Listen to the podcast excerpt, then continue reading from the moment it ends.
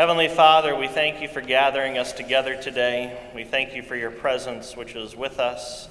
We thank you, Lord, that wherever we're gathered, uh, you are there with us. I thank you for our congregation. I thank you for those who are joined with us today, gathered with us today uh, through very unusual means today. Uh, but Lord, we know that you are always with us, and that it's by your word and by your spirit that we are joined together, bound together um, as your children, uh, liberated uh, to, to live this life which you've called us to live, liberated even to be a people who, uh, who walk in forgiveness in the midst of conflict. So, Heavenly Father, I thank you and I, and I praise you uh, for all that you have done for us. And Lord, I pray now that you would cause our hearts and our minds to be directed towards your word. So, Lord, I pray that you would sanctify us in your truth. Lord, your word is truth. Amen. We've been in the middle of a sermon series, and the sermon series is titled uh, Standing on the Rock, on the Rock, on Jesus we stand. And today we'll talk about standing on the rock in conflict. We live in a world of conflict. Uh, it's hard to, to escape, and I think that for those of us who, uh, who have families and are married, we understand that conflict uh, probably better uh, than, than others. I think we all understand it the same, but uh, conflict is something that we struggle with. And I remember in, in my marriage, the first time I made my wife cry, now this wasn't the, the happy kind of crying. This was the, oh no, I said something, and what I said hurt her kind of crying. I think most of us husbands have been there. I hope that I'm not the only guy that's, that's uh, made my wife cry by what I've said. But I'll never forget the first time I made her cry. Uh, we were actually driving to Mexico for a Mexico mission trip, uh, driving a van, pulling a trailer. And as we were driving along, there was a certain exit that we needed to get off. And, and I don't know if you guys remember that time back when we didn't have GPS. You remember the, the, the, uh, the atlas, the paper atlas, or the paper folding maps? Well, we were using one of those maps. We were driving down I 5 there was a certain exit that we had to turn off of. And as we were driving, I thought maybe we missed the exit. It just didn't feel quite, quite right. And I, I looked at my wife and I said, uh, Did we miss the exit? And she said, I don't think so. I think, I think we're good. And I said, Oh, okay. I feel like we might have missed it. So I keep driving, and then, then I'm wondering, man, this just doesn't seem right. So I pull over, I, I take that, that map uh, from her and I, I study it, and I realize we did miss, miss the exit. And um, here, here's where I made uh, my, my, my big mistake as a husband. Now, may, maybe I would have done this with one of my buddies and it would have been fine, uh, but it doesn't work, work with, with a wife after I studied that, I, I kind of took that map or that atlas or whatever and I, I closed it up and I threw it in her lap and I said, Learn how to read a map. And uh, that was my, my big mistake. So we get back on, on the road, we're driving down the road. And, you know, what I, what I could have said, I could have said something much different. I could have said, Well, oh no, it looks like we, we, we missed the exit. Oh no, it's, it's 20 miles back. Well, that, that kind of stuff happens. I could have said that, but I didn't. So we get on the road and driving down the road, and I think everything's okay. It's real quiet in the van. I look over, and there's tears coming down her face. Then I made my second mistake. I said, Why are you crying? Then I heard it. Conflict conflict. We live in a world of conflict, relational conflict. The sermon today is titled Standing on the Rock in Conflict. Conflict causes stress, it ruins relationships, Uh, this is a world in a constant state of conflict. Nations rise against nations, wars break out. Our, our, our country is in conflict. We're divided. Some have called us the divided states of America, but we know through history that this is nothing new. There's conflicts in our street between people uh, between law enforcement and various movements. There's conflict in our churches. There's conflict in our homes. And no one enjoys conflict. None of us enjoys conflict. But, but here's the thing we can't avoid conflict. There is no avoiding conflict. Conflict is a result of sin which has infected all of us. Each and every one of us is infected with this thing called sin. So, why conflict? Well, humanity's relationships are broken. This is what the scriptures teach us. Humanity's relationships are broken. And we need to ask the question why are humanity's relationships broken? Why do we live with this conflict? Why can't we all just get along with each other? The answer because of an historical event recorded in the Bible. And we call that historical event the fall. Humanity's fall into sin.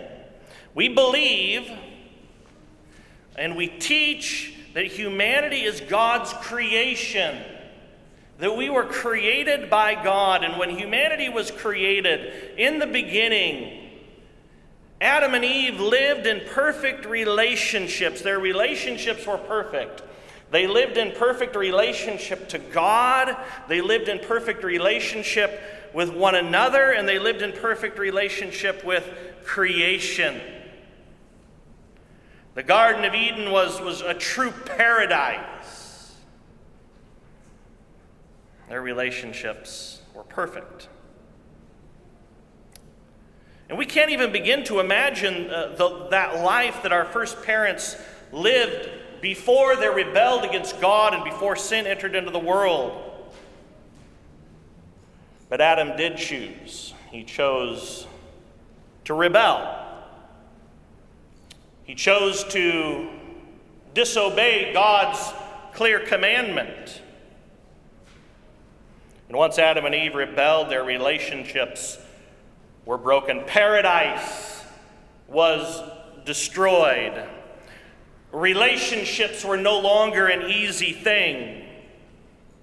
And when they heard the sound of God walking in the garden, what did they do? They hid themselves because they were ashamed.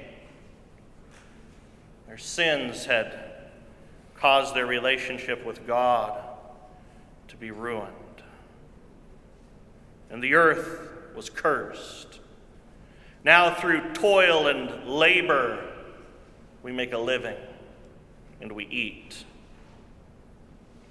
And humanity began to live in conflict. Listen to this at some point, after Adam and Eve rebelled, they had a baby boy. That baby boy's name was Cain. And then at some time after Cain was born, they had another baby boy. And that baby's name was Abel. Humanity had grown from two to four. The human race, the human family began to grow. Well, when we go to Genesis chapter 4, we learn that not all was well within that family. There's conflict in the family. Genesis 4, verse 1. Now Adam knew his wife, Eve, and she conceived and bore Cain. And she said, I have begotten a man with the help of the Lord. And again she bore his brother Abel. Now Abel was a keeper of sheep, and Cain a worker of the ground. In the course of time, Cain brought to the Lord an offering of the fruit of the ground. And Abel also brought of the firstborn of his flock and of their fat portions. And the Lord had regard for Abel and his offering, but for Cain and his offering he had no regard. So Cain was very angry, and his face fell. And the Lord said to Cain, Why are you angry? And why has your face fallen? If you do well, will you not be accepted? And if you do not do well, sin is crouching at the door. Its desire is contrary to you, but you must rule over it. Cain did not heed the word of the Lord. Cain spoke to Abel, his brother. And when they were in the field, Cain rose up against his brother Abel and killed him. Wow. Then the Lord said to Cain, Where is, your, where is Abel, your brother? He said, I do not know. Am I my brother's keeper? Am I my brother's keeper? That's the response of a sinner. The Lord said, What have you done? The voice of your brother's blood is crying to me from the ground. Conflict. Conflict. It didn't take long for conflict to turn into murder within the first human family. And we're still shocked when, when, when people murder, when, when, when a man takes another man's life. It shocks us.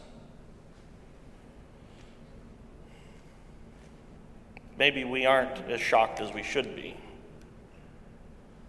Maybe we should be even more shocked than we are. You see, sin is, is crouching at my door, and sin is crouching at your door. None of us are free of this thing called sin. It's crouching at the door, and, and like Cain, I'm guilty of murder. And like Cain, you are guilty of murder. Now, now, you probably haven't murdered somebody with your hands. I don't think anybody in this room has taken another life with our hands, but, but we've all murdered with our heart, in our hearts, in our thoughts, and in our words. Why? Because we're no different than Cain. Sin is crouching at the door and its desire is for you. Relationships are hard. Why? We're a broken people. We're a broken people who need who need this relational conflict mended.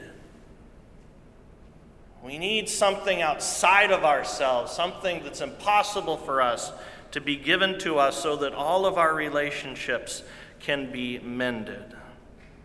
But first and foremost, what is most important, and what is most important for you today, is that, that you need your relationship with God to be mended. And that's what I need too. We need our relationship with God to be repaired, to be mended. I believe that when a person's relationship with God is mended, that it, that it has a ripple effect and, and it carries over into every relationship. That when a person has fellowship with God, that that then affects every other relationship that we live in this world. It makes a difference in every area of life. So today, I, I ask the question how is a person's relationship with God mended? How can we have fellowship with God? How can we have that fellowship with Him restored? Well, today we turn in our Bibles to Luke chapter 23, verses 26 through 49. Today we go to the cross. And it's only through the cross that our relationship with God can be mended. And it's through the cross that our hearts are changed and transformed so that we desire to live in a, right, in a right relationship with others. So we go to Luke chapter 23, beginning with verse 26. You probably have heard this account so many times. Maybe you've heard it for the first time. I don't know where you're at. Those of you who are gathered with me today or listening, or joining gathered with us through the internet. And as they led him away, they seized one Simon of Cyrene who was coming in from the country and laid on him the cross to carry it behind Jesus. And there followed him a great multitude of people and of women who were mourning and lamenting for him. And turning to them, Jesus said, Daughters of Jerusalem, do not weep for me, but weep for yourselves and for your children. For behold, the days are coming when they will say, Blessed are the barren, and the wombs that never bore, and the breasts that never nurse. Then they will begin to say to the mountains, Fall on us, and to the hills, Cover us. For if they do these things, when the wood is green, what will happen when it is dry? Two others who were criminals were led away to be put to death with him. And when they came to the place that is called the skull, there they crucified him. And the criminals, one on his right and one on his left. And Jesus said, He said, Father, forgive them, for they know not what they do.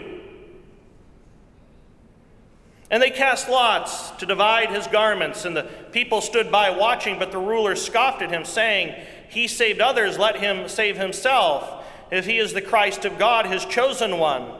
The soldiers also mocked him, coming up and offering him sour wine, and saying, If you are the king of the Jews, save yourself.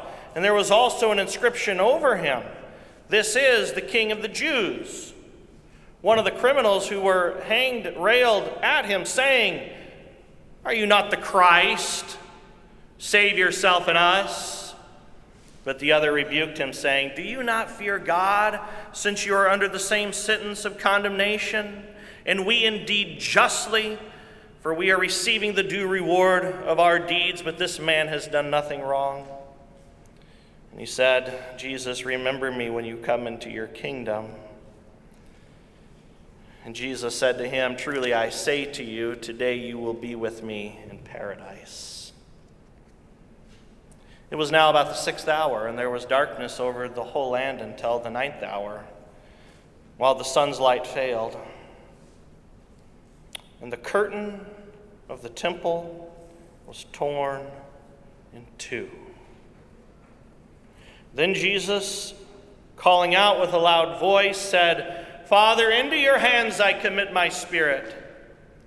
And having said this, he breathed his last. Now, when the centurion saw what had taken place, he praised God, saying, Certainly this was, this man was innocent. And all the crowd that assembled for this spectacle, when they saw what had taken place, they returned home, beating their breasts. And all his acquaintances and the women who had followed him from Galilee stood at a distance watching these things. This is the gospel of the Lord. Why would I choose a reading of Jesus' crucifixion and death to talk about conflict?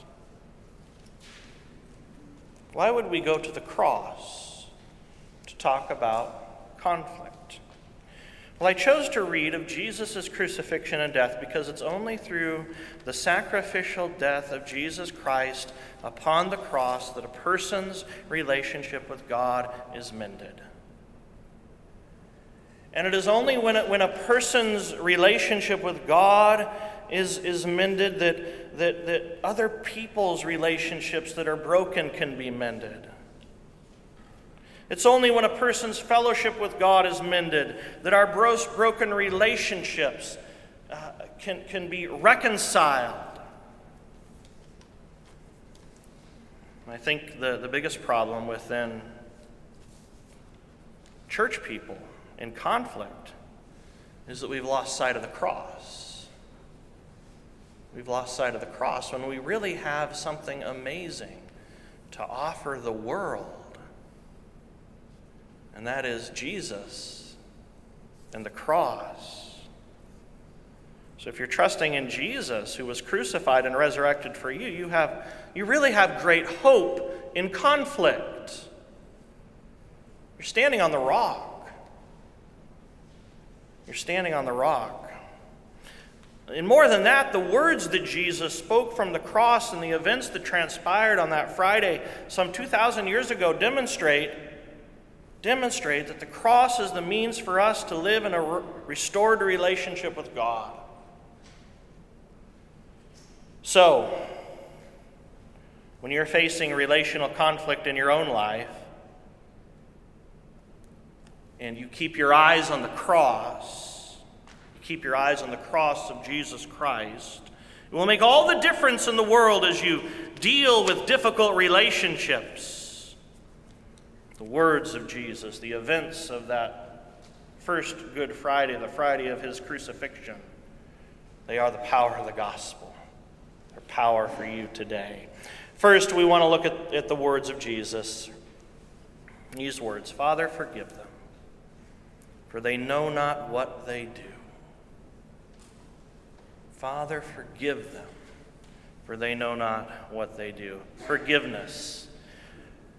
Forgiveness is at the heart of mending broken relationships. Forgiveness is the key. That's exactly what Jesus has done for you. Your relationship with God, it is not restored apart from God's forgiveness. In the same way Jesus for, forgave those who crucified him, he forgives you. The same words that he spoke at the cross, he speaks over you. Father, forgive them. Forgive them. Did you know that today you are forgiven? Forgiven those memories, the guilt, the regret. It's forgiven. It's forgiven. Isn't that amazing?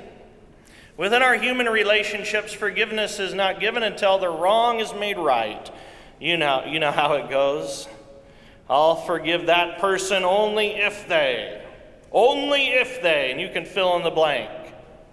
The world gives an only if forgiveness. Only if. Only if he does that. Only if she does that. Only if. In other words, we withhold forgiveness until the offending party does something to atone for their offense. But God doesn't operate that way. God doesn't demand a sacrifice from us to atone for our wrong. God doesn't say, I'll only forgive you if you do this or if you do that. It's not the way God works. You see, God Himself atoned for our sin by the death of Jesus Christ. God Himself atoned for our sin by the death of Jesus Christ. We demand atonement from others in order for our relationships to be mended, but not God.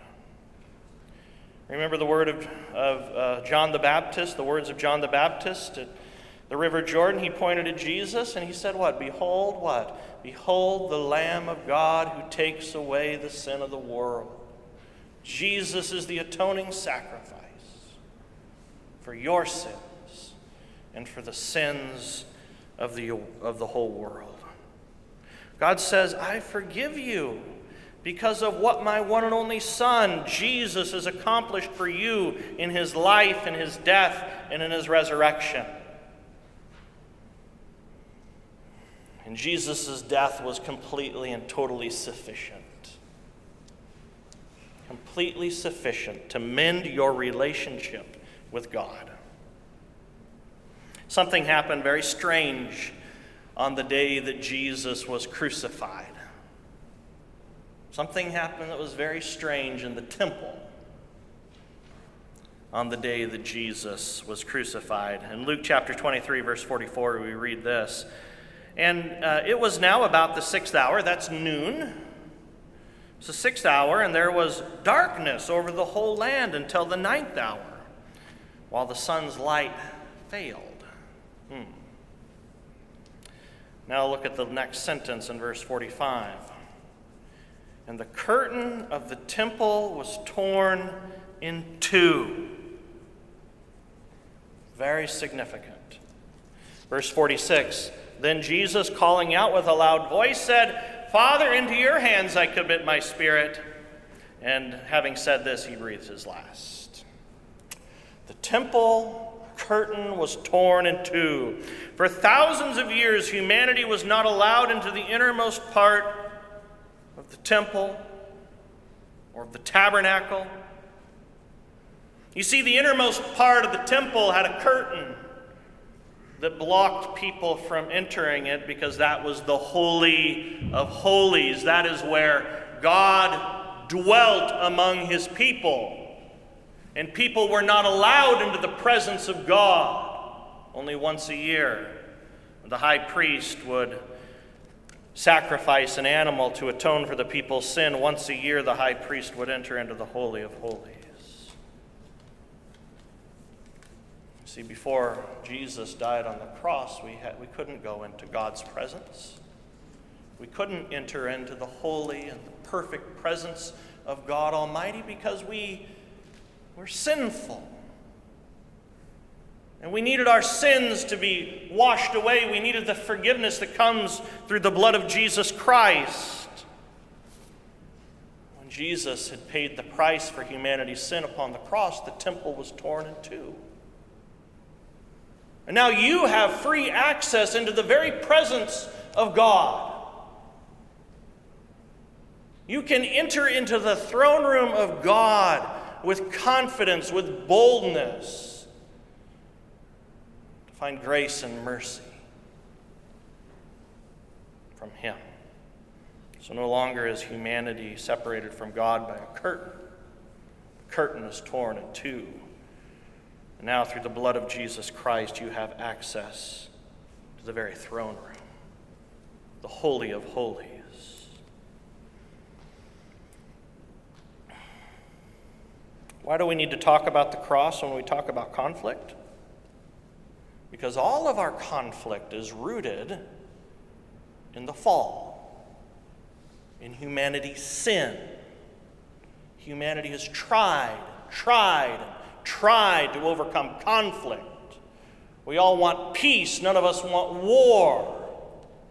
We want peace in our homes, we want peace in our neighborhoods.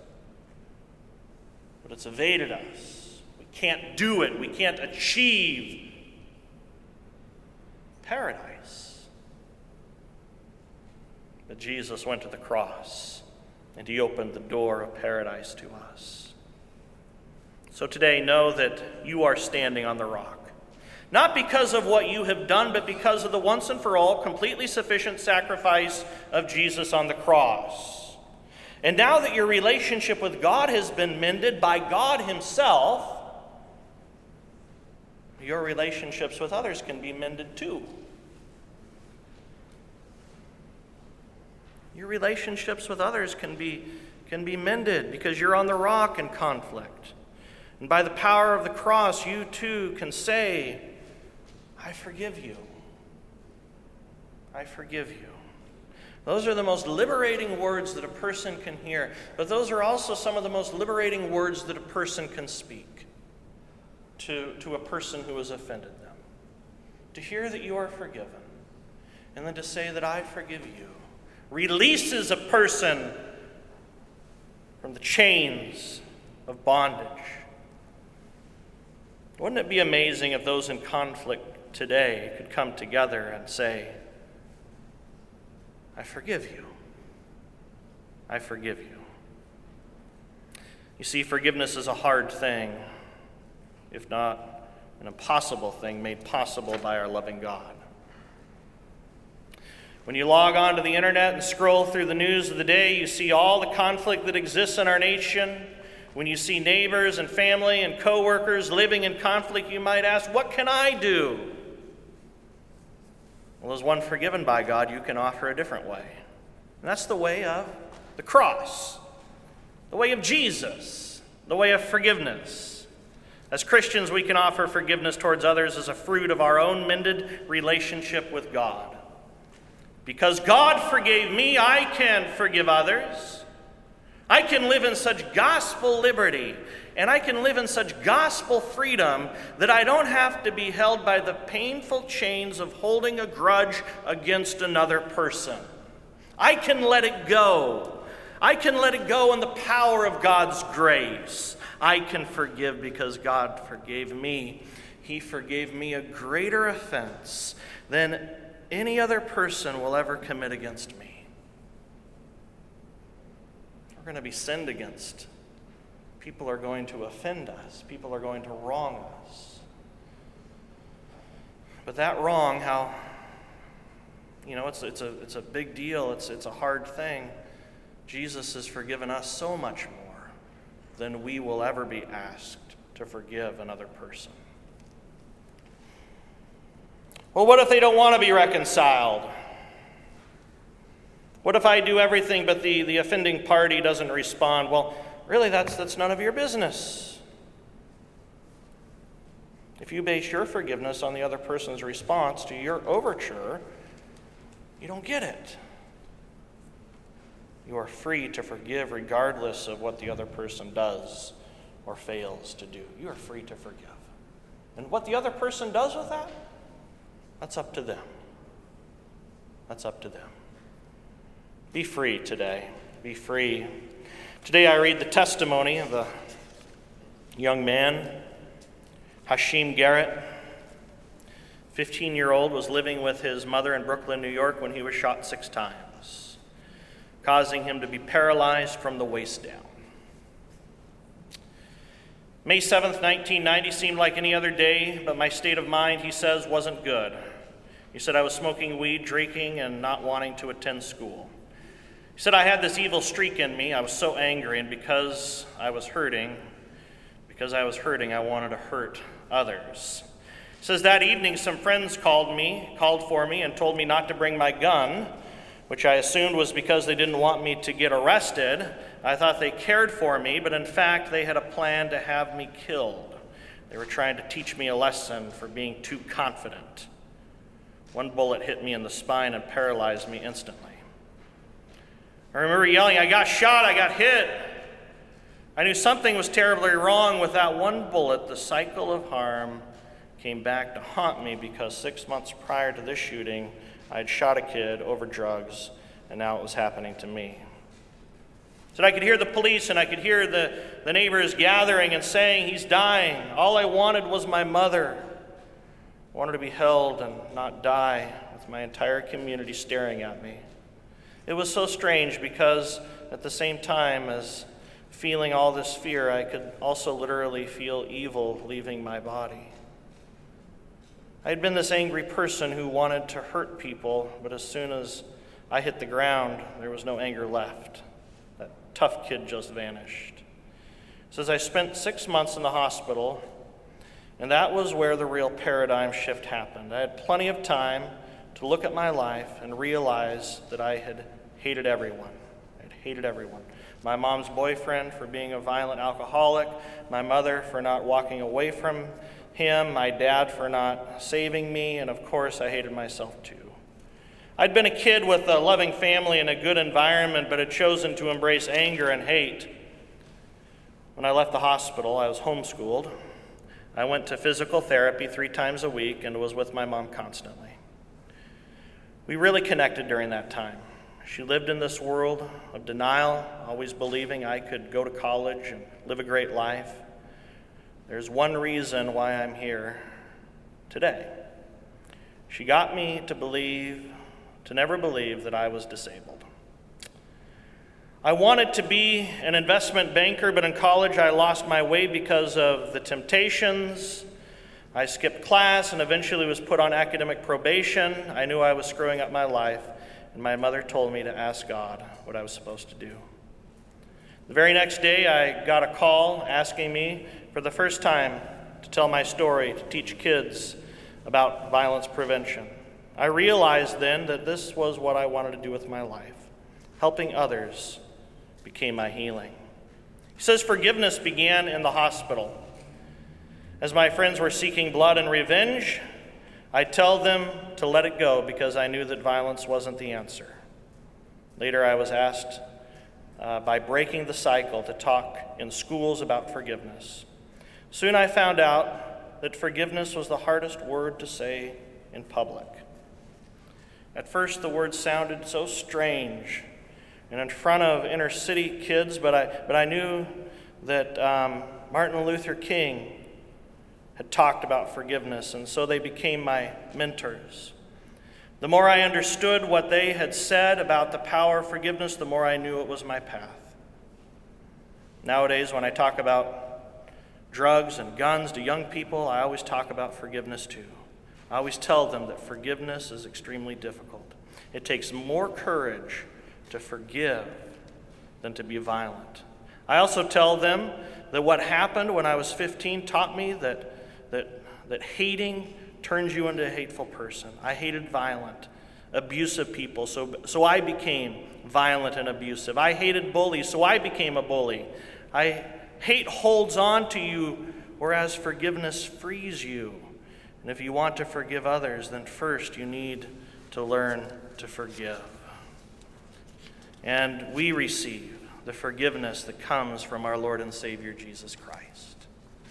It is a free it is, it, it is a free thing. It is a gift that we cannot earn. Conflict, we can't escape it. We can't avoid it. Conflict comes from sin. Jesus overcame sin by his death on the cross.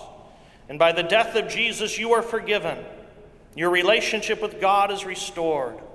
You are free in Christ. Please do not use your freedom in Christ as an opportunity to sin. Rather, use your liberty in Jesus to freely forgive those who have offended you. Let us pray. Heavenly Father, we thank you and we praise you for your grace and your mercy. Thank you for the free forgiveness which you have given to us. Lord, we are free in you. And help us to use that freedom, Lord, to share the love of the cross, to give to others just a little of what you've given to us. It's in Jesus' name we pray. Amen.